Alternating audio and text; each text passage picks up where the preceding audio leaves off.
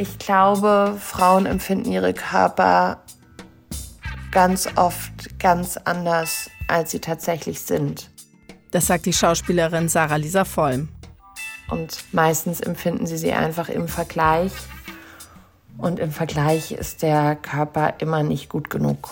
Frauen empfinden ihre Körper als nicht gut genug. Kannst du das bestätigen, Katharina? Ja, ich kenne das von mir selber und auch von vielen Freundinnen.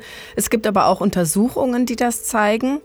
Auch Sarah Lisa Vollm hat jahrelang unter ihrem Körper richtig gelitten, bis sie irgendwann entschieden hat, jetzt reicht's. Sie hat ein Buch darüber geschrieben. Ja, und du hast dieses Buch mitgebracht. Das heißt Das ewige Ungenügend. Untertitel Eine Bestandsaufnahme des weiblichen Körpers. Darin beschreibt sie, woher es kommt, dass so viele Frauen so unzufrieden sind mit ihrem Körper und wie sich Frauen dagegen wehren können. Davon erzählst du uns jetzt. Mein Name ist Katharina Brierly. Du hast dich mit Sarah Lisa Vollm unterhalten. Ich bin Bernhard Senn.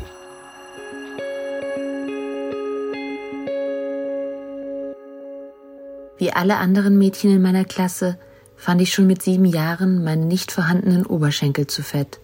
Bei Übernachtungspartys quetschte ich sie mit allen Kräften zusammen und schrie, Guck, guck, wie eklig, ich bin viel dicker als du.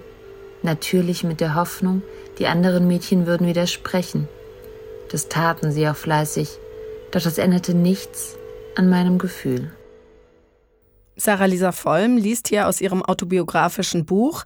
Seit dem Grundschulalter hat sie sich in ihrem Körper nicht wohlgefühlt. Mhm, Habe ich das richtig verstanden? Eigentlich war sie dünn, aber sie hat sich zu dick gefühlt.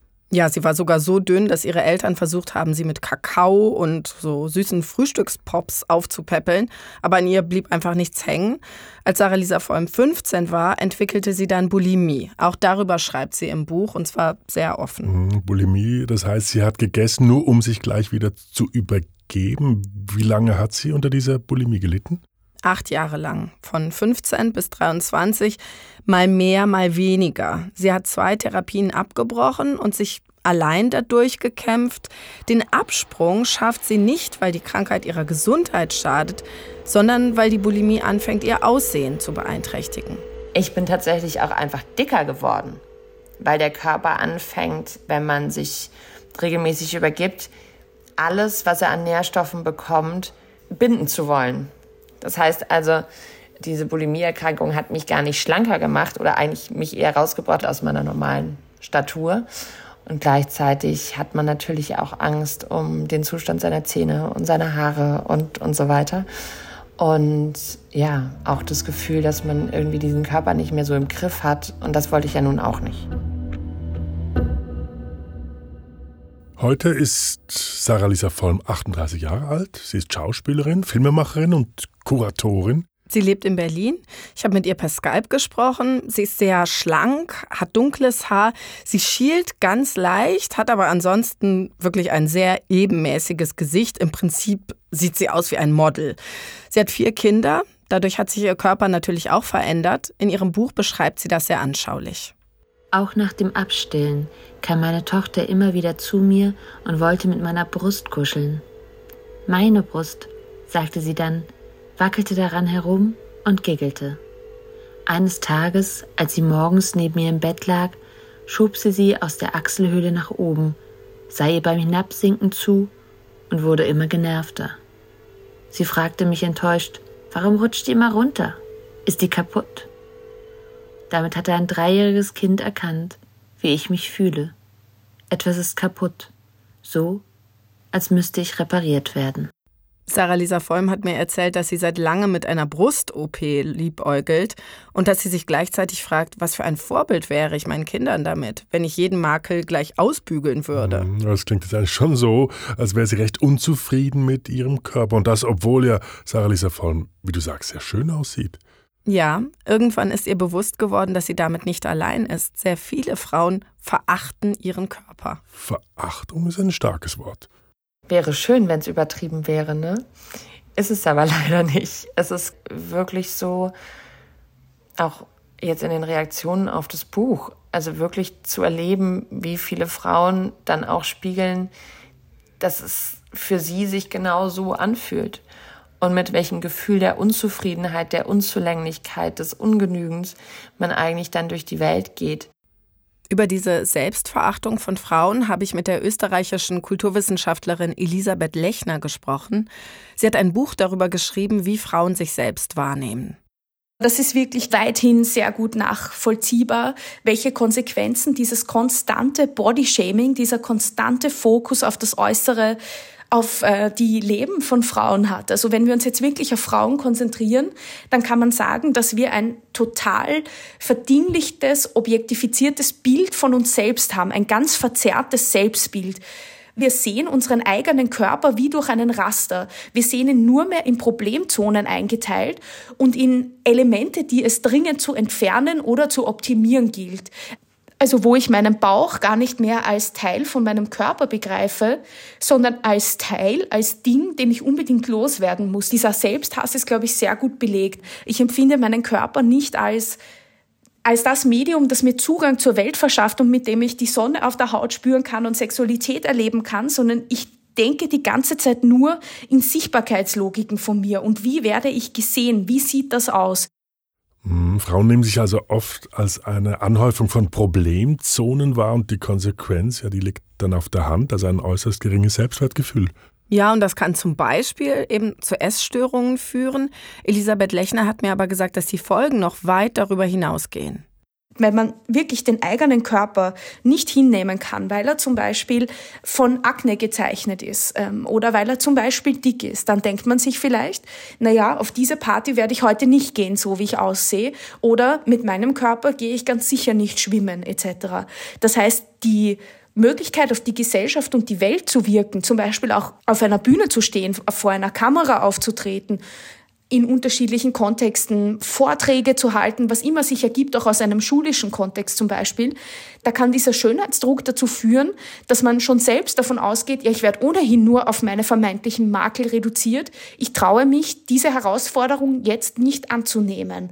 Also das ist eigentlich eine der dramatischsten Folgen von Schönheitsdruck und Bodyshaming. Schönheitsdruck und Bodyshaming? Also Bodyshaming, das ist, wenn Leute sich abfällig über die Körper von anderen äußern, zum Beispiel in den sozialen Medien. Ja, und dieses Fokussieren auf Äußerlichkeiten, das betrifft ja aber nicht nur Frauen. Also als kleiner, dicker Mann mit schütterem Haar würde ich keinen Blumentopf gewinnen. Ja, das stimmt. Das Problem betrifft auch immer mehr Männer.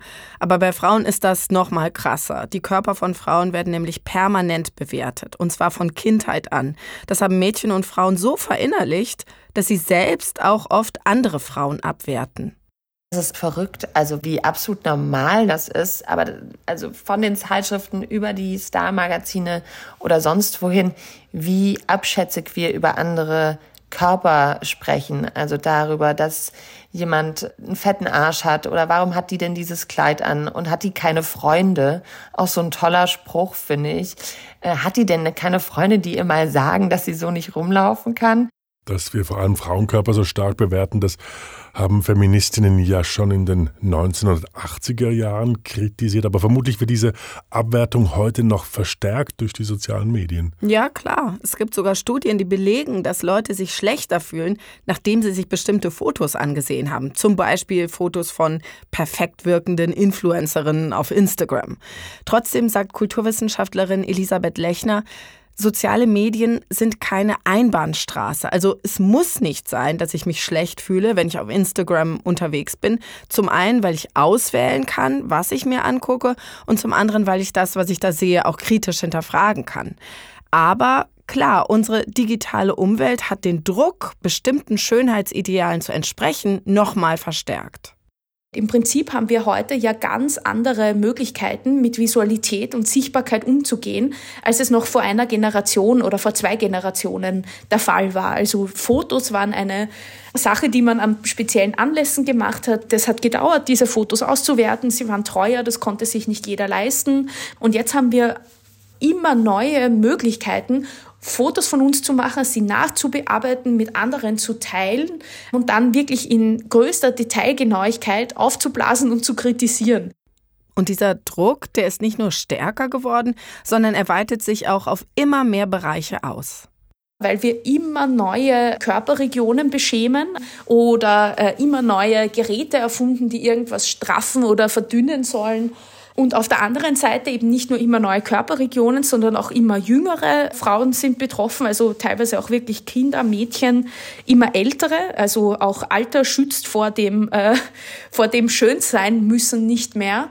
Und auch Schwangere zum Beispiel. Das heißt, diese Schönheitsarbeit und dieser Druck ist so expansiv. Er, er erweitert sich in alle Richtungen aus, um eben immer neue Klientel zu erreichen eigentlich.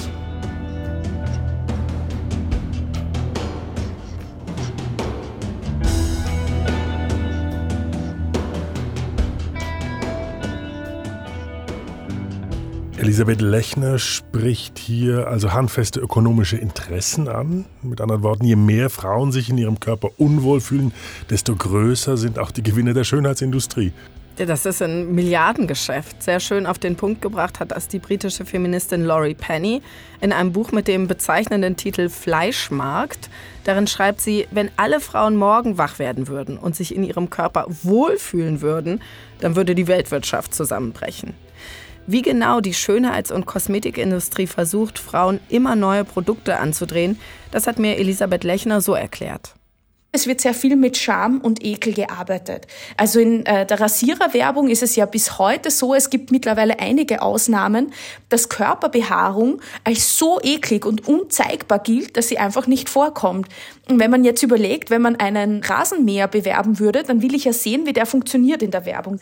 Und wenn wir einen Rasierer bewerben, dann sehen wir das auf ohnehin schon komplett glatten dünnen, langen, schönen, weißen Frauenbeinen. Und da sieht man, wie stark Scham und Ekel hineinspielen in diese Werbelogiken. Und das heißt, es werden immer neue Körperregionen beschämt und eigentlich zur Zielscheibe gemacht. So, so darfst du auf keinen Fall aussehen, um immer neue Produkte zu verkaufen. Ja, und solche neu geschaffenen Problemzonen, die werden dann natürlich von den Medien, von Frauenzeitschriften und so weiter plakativ vermarktet. Herauskommen dann so tolle Wörter wie Winkearme für untrainierte weibliche Oberarme, okay. die Fettpölsterchen an den Achselhöhlen, die heißen dann zum Beispiel Pralinentäschchen und der Hüftspeck, der über dem Hosenbund zu sehen ist, Muffintop. Frauen übernehmen solche Begriffe dann oft ohne das zu hinterfragen. Ja, und ich denke mir mal, gegen all das gibt es dann wahrscheinlich spezielle Leggings, Massagerolle oder äh, auch Fitnessgeräte zu kaufen. Also das heißt, die Selbstverachtung von Frauen ist eng verwoben mit unserer kapitalistischen Konsumwelt. Ja, und das hat natürlich auch eine politische Dimension. Sarah-Lisa Vollm sieht das so. Ich glaube, wenn man einen geringeren Selbstwert hat und einem dieser auch permanent gespiegelt wird, dann schraubt man seine Ansprüche zurück. Gegenüber dem eigenen Partner, der eigenen Partnerin, gegenüber einer Gesellschaft, gegenüber Arbeitgebern und so weiter. Wenn ich nicht das Gefühl habe, ich habe das Anrecht, genauso viel Geld zu verdienen in der gleichen Position, weil ich ja nicht genüge, dann werde ich es wahrscheinlich nicht einfordern. Und wenn die ganze Gesellschaft aber so wahnsinnig gut davon profitiert, dass Frauen das Gefühl haben, sie müssen mehr leisten und dass Frauen den Eindruck haben, sie müssen sich kümmern, dann ist das natürlich so, dass das auch gerne so beibehalten wird, denn es ist wahnsinnig nützlich und wahnsinnig praktisch, dass Frauen sich selbst so verachten. Dieser Schönheitsdruck, den Frauen empfinden, der sorgt also auch dafür, dass Frauen in vielen Bereichen ja weiter benachteiligt werden und sich auch benachteiligen lassen, sodass bestimmte patriarchale Machtstrukturen einfach fortbestehen können. Ja, davon ist auch Elisabeth Lechner überzeugt. Da geht es darum, über die Vorstellung von einem gepflegten, schönen Äußeren, was immer das ist, das ist ja Verhandlungssache, eigentlich sehr stark Kontrolle auszuüben. Weil dann die Frage ist, wie muss ich aussehen, um an der Gesellschaft teilhaben zu können? Wie muss ich mich zurichten, um überhaupt mitspielen zu dürfen sozusagen. Und ganz vielen Menschen wird aufgrund ihres Aussehens die Teilhabe an der Gesellschaft versagt. Teilhabe an der Gesellschaft wird versagt. Was genau meint sie damit? Sie meint, dass diese Menschen strukturell benachteiligt werden, weil sie nicht dem gängigen Schönheitsbild der gängigen Norm entsprechen. Dass es eine große Menge an empirischen Studien gibt, die belegen, dass jene Menschen, die als schön gelten, Vorteile im Leben haben und jene, die als hässlich oder gar eklig gelten, ganz starke Nachteile. Das bedeutet, jene Menschen, die als schön gelten, haben Vorteile am Arbeitsmarkt. Sie bekommen eher die Einladung zum Jobinterview, sie bekommen das höhere Gehalt und tendenziell die besseren Jobs. Sie haben Vorteile beim Dating, also bei der Partnerinnensuche, sie haben Vorteile am Wohnungsmarkt und in der Gesundheitsversorgung ganz zentral. Und wenn man dann überlegt, dass schön und nicht schön ganz viel zu tun hat mit tiefsitzenden Diskriminierungsformen, zum Beispiel Rassismus, zum Beispiel Behindertenfeindlichkeit, zum Beispiel Dickenfeindlichkeit, und man sich vorstellen kann, dass diese Kategorien in bestimmten Individuen sich natürlich auch überlappen und gegenseitig beeinflussen, zum Beispiel, wenn ich eine dicke schwarze Frau bin, dann kann man sich vorstellen, zu welchen Ausgrenzungsmustern das führt in einer Gesellschaft, die den jungen, dünnen, weißen Körper zur Norm erklärt hat eigentlich. Das heißt also, wer nicht jung und dünn und weiß ist, steht unter einem noch größeren Druck, bestimmten Schönheitsidealen zu entsprechen. Genau. Also Schwarze und People of Color, dicke Menschen, queere Menschen und Ältere. Und wenn diese Menschen dann auch noch Frauen sind, dann sind sie doppelt benachteiligt. Elisabeth Lechner hat darüber ein Buch geschrieben. Es heißt Riot Don't Diet. Riot Don't Diet, also frei übersetzt Revolte statt Diät. Aber zurück zu Sarah Lisa Vollm. Sie ist ja weiß und jung und sieht aus wie ein Model, hast du vorhin gesagt. Also ist sie ja in einer privilegierten Position. Darüber ist sie sich auch im Klaren. Sie sagt selbst, dass man fragen könnte, ja, warum regt die sich denn überhaupt auf? Aber ist das nicht komplett schockierend, dass selbst jemand, der jetzt von außen als normschön betrachtet wird, die ganze Zeit einfach nur den Eindruck hat, nicht zu reichen? Und das ist nämlich genau der Punkt. Wir sind nie gut genug. Deshalb versucht Sarah Lisa Vollm heute, sich nicht mehr so sehr um ihr Aussehen zu kümmern. Sie schminkt sich im Alltag nicht, sie färbt sich nicht die Haare und so weiter. Aber sie sagt selbst, wenn sie beispielsweise starke Akne hätte, dann wäre das mit Sicherheit anders.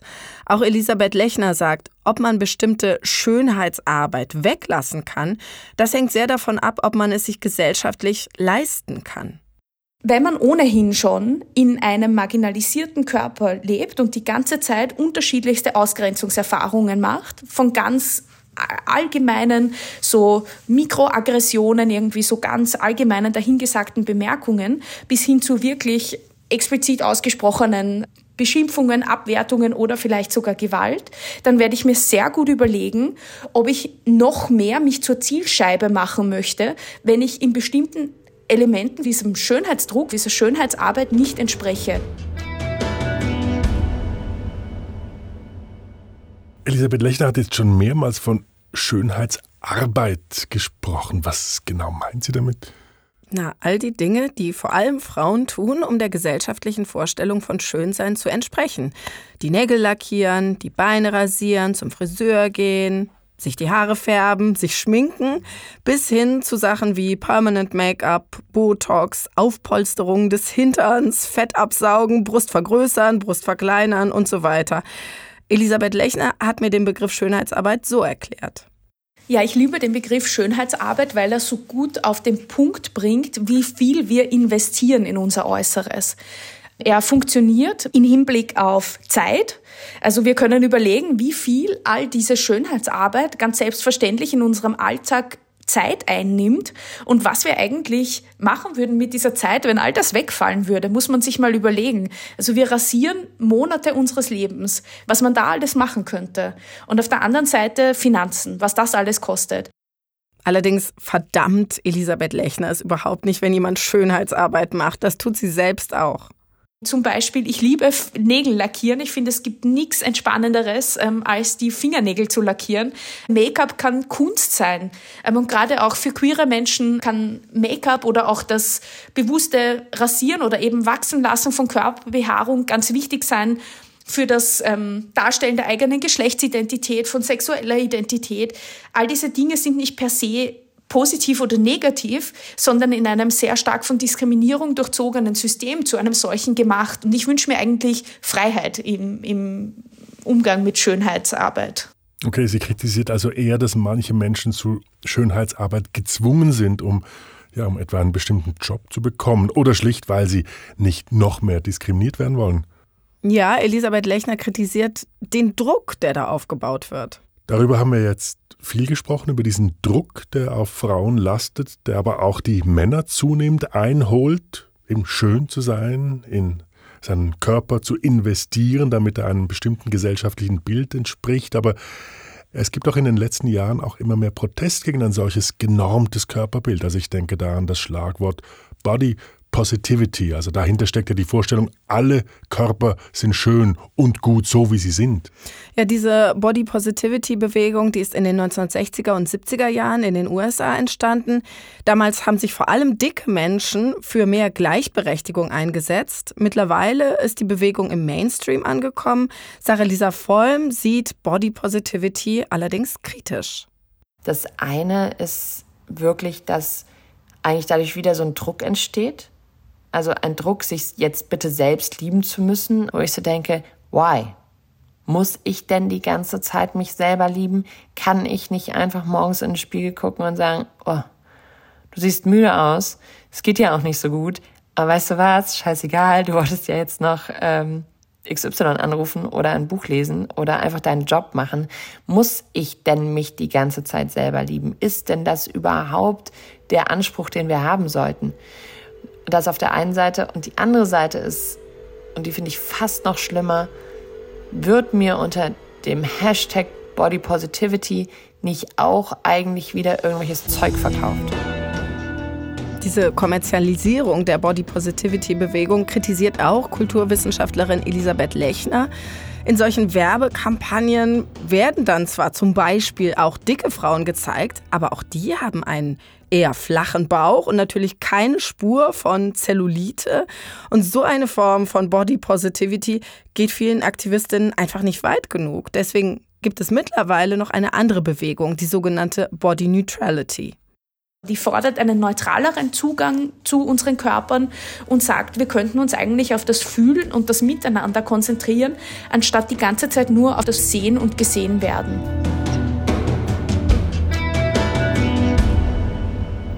Das ist also eine versöhnliche Idee für alle, die sagen, meinen Körper rund um die Uhr zu lieben, das ist doch ein viel zu hoher Anspruch. Elisabeth Lechner ist überzeugt, dass es beides braucht, diese philosophischere Body Neutrality und Body Positivity. Solange wir in einer Gesellschaft leben, die so stark von Diskriminierung aufgrund des Äußeren gekennzeichnet ist, ist jede Bemühung um eine Erweiterung der Grenzen dessen, was als schön gilt, begrüßenswert. Das heißt, solange brauchen wir auch Body Positivity, weil das wirklich dazu führen kann, dass Menschen aus dieser Ekelkategorie herausgehoben werden und einfach in ihrer Menschlichkeit anerkannt werden. Das ist ja eigentlich auch das, was Sarah Lisa Vollm sich wünscht. Hat sie denn auch ganz konkrete Tipps, wie man es schaffen kann, den eigenen Körper nicht mehr so zu verachten? Ja, und einer dieser Tipps ist auch ganz einfach umzusetzen.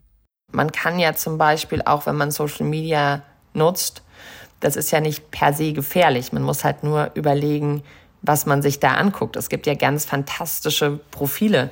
Aber dafür braucht man halt ein Bewusstsein, dass bestimmten Leuten zu folgen einfach die eigene Unzufriedenheit schürt. Ich sage immer so ein bisschen lapidar, mehr Kunst gucken.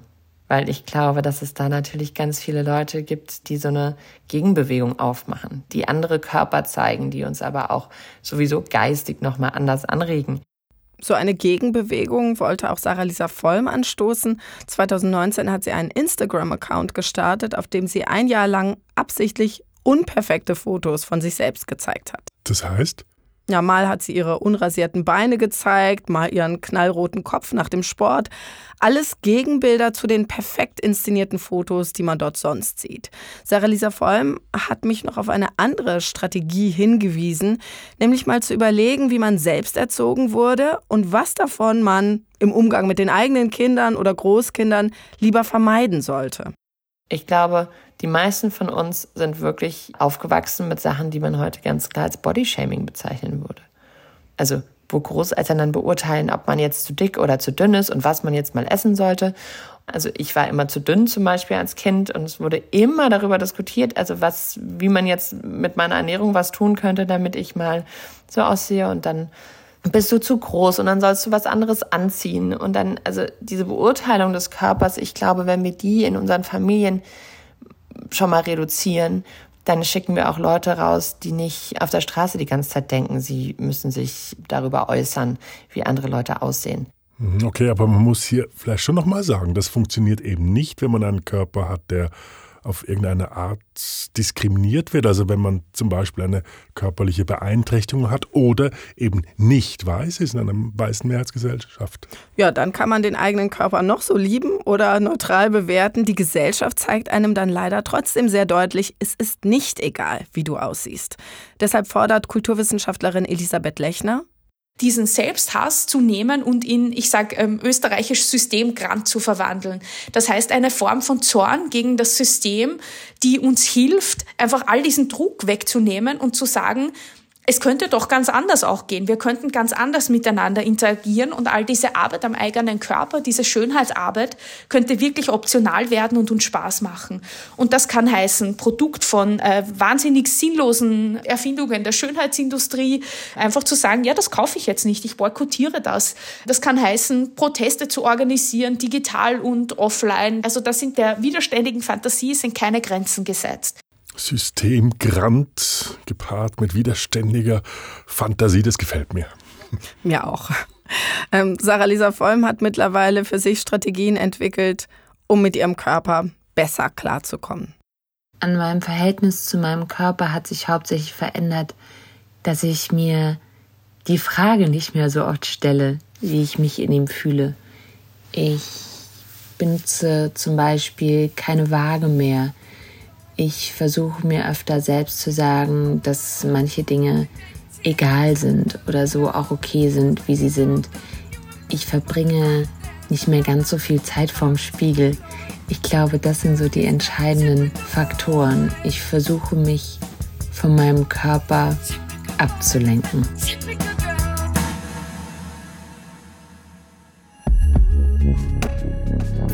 Das ewige Ungenügend, wie Frauen auf ihren Körper blicken.